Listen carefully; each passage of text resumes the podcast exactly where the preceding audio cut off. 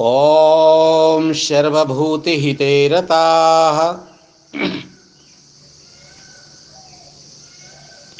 ब्रह्मानन्दं परमसुखदं केवलं ज्ञानमूर्तिं।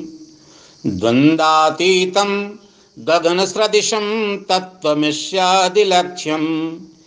एकं नित्यं विमलमचलं सर्वधी साक्षिभूतं भावातीतं त्रिगुणरहितं सद्गुरुं तं नमामि।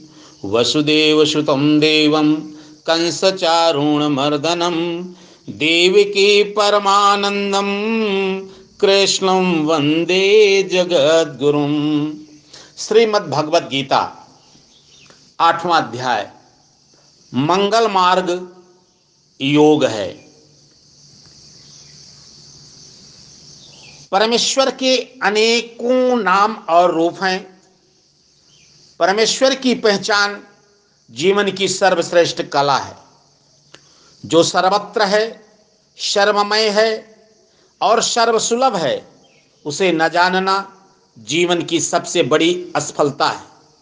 अपने इसी अज्ञान के कारण जीव किसी न किसी प्रकार दुखी और अशांत रहता है।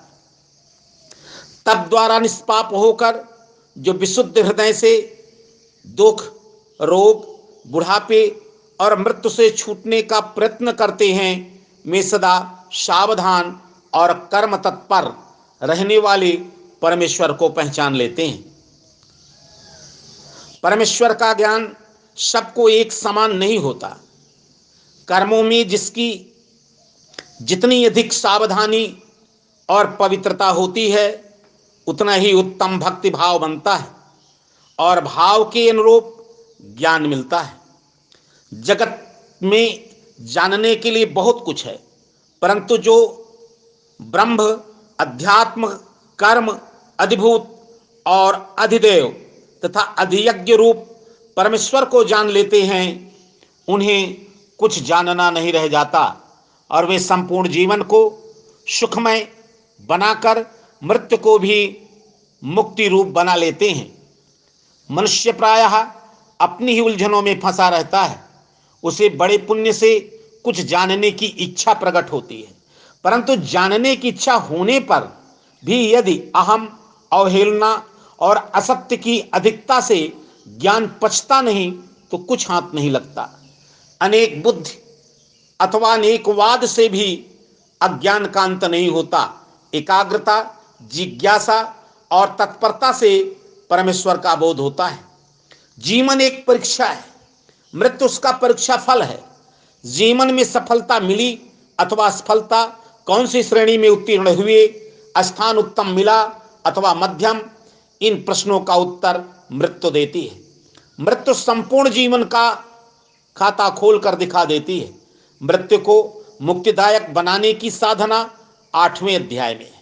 मंगल मार्ग से चलने वाले मंगलमय भगवान से जा मिलते हैं और दूषित मार्ग से चलने वाले दुखों और दोषों से भरे नरक में पड़ते हैं। सावधानी और सतर्कता से कर्म करते हुए महान जीवन बनाना आठवें अध्याय का विषय है। अर्जुन ने अत्यंत विनीत भाव और पवित्र जिज्ञासा से परमेश्वर के उन भावों को जानने की इच्छा की, जिनका वर्णन भगवान श्री कृष्ण ने सातवें अध्याय के अंत में किया था। अर्जुन के अध्यात्म संबंधी प्रश्नों से आठवें अध्याय का प्रारंभ करते हुए अर्जुन के प्रश्न,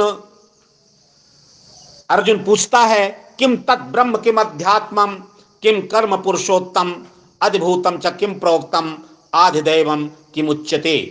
किम तद ब्रह्म, किम अध्यात्म, किम कर्म पुरुषोत्तम अद्भुतम च किम प्रोक्तम आधिदेवम किम उच्यते हे पुरुषोत्तम, ओ ब्रह्म क्या है? अध्यात्म क्या है? कर्म क्या है? अधिभूत क्या है? और अधिदेव क्या कहा जाता है? जो पुरुषों में श्रेष्ठ है, उसका ज्ञान सबका समाधान करता है। हृदय के तल में उमड़ती हुई जिज्ञासा में सत्य का प्रवाह होता है और ज्ञान के अनंत सिंधु तक पहुँचाने वाली धारा होती है। गुरु के ज्ञान की थाप लेने वाले और केवल वाणी विलास अथवा प्रज्ञावाद के लिए प्रश्न करने वाले की जिज्ञासा ज्ञान सिंधु तक पहुँचने से पहले ही छोटी छोटे संकुचित गड्ढों में समा जाती है और प्रगति मार्ग की का जो प्रवाह है, प्रगति मार्ग का जो सामर्थ्य है, वो खो बैठती है। अर्जुन ने अनंत ज्ञान के कोष सर्वज्ञ पुरुषोत्तम श्री कृष्ण से विशुद्ध ज्ञान के लिए प्रश्न किया था। श्री कृष्ण ने उसका भाव देखकर सरल संक्षिप्त, निश्चय और स्पष्ट उत्तर दिया। अर्जुन का पहला प्रश्न है वो ब्रह्म क्या है? श्री कृष्ण ने ब्रह्म को जानने वाले की महिमा का वर्णन सातवें अध्याय के अंतिम श्लोक में किया है। उसी के, उसी से अर्जुन में ब्रह्म को जानने की जिज्ञासा जागृत हुई। ब्रह्म क्या है? ये एक महत्वपूर्ण और मानव मात्र के लिए उपयोगी प्रश्न है। ब्रह्म के अनेकों नाम और रूप हैं। शब्द ब्रह्म ओमित्य ओमित्यकाक्षरम ब्रह्म अहम ब्रह्म सर्व ब्रह्म, चैतन्य ब्रह्म, सत्ता ब्रह्म, साक्ष्य ब्रह्म, सगुण ब्रह्म, निर्गुण ब्रह्म, वाक्य ब्रह्म, अनिर्वाच्य ब्रह्म, अनुभव ब्रह्म, आनंद ब्रह्म तदाकार ब्रह्म। आदि ऋषियों ने अनेकों रूपों में ब्रह्म की खोज और अनुभूत की है। अर्जुन ने ब्रह्म का निश्चय और स्पष्ट भाव जानने की जिज्ञासा की। अर्जुन का दूसरा प्रश्न है अध्यात्म की जानकारी के लिए। अध्यात्म विद्या में उपनिषदों और वेदों का अनंत ज्ञान है। आत्मा केवल तर्क से नहीं जाना जाता, भौतिक ज्ञान विज्ञान से भी। आत्म संबंधी ज्ञान नहीं होता। अध्यात्म शास्त्र का ज्ञान केवल विशुद्ध अंताकरण और निश्चयात्मिका बुद्धि से होता है। मनुष्य का अंताकरण प्राय विशुद्ध और निष्पक्ष नहीं होता। अतः केवल मन से माना हुआ अथवा समझा हुआ ज्ञान, अध्यात्म ज्ञान नहीं हो सकता। विशुद्ध भाव, निष्पक्ष बुद्धि, पवित्रता और मनोबल के अनुसार अध्यात्म ज्ञान का बोध होता है। इसलिए पवित्र आत्मा, तपस्वी तथा मनुष्य ऋषियों के आध्यात्मिक अनुभव माननीय एवं मननीय होते हैं। मन को अंतर्मुखी करने वाले मनीषी आत्मा के संबंध में विशुद्ध और शांत बुद्धि से विचार करते हैं। उनके पवित्र हृदय से अध्यात्म की सहस्त्रों धाराएँ उमड़ पड़ती हैं। अर्जुन का तीसरा प्रश्न कर्म के विषय में है। किम कर्म?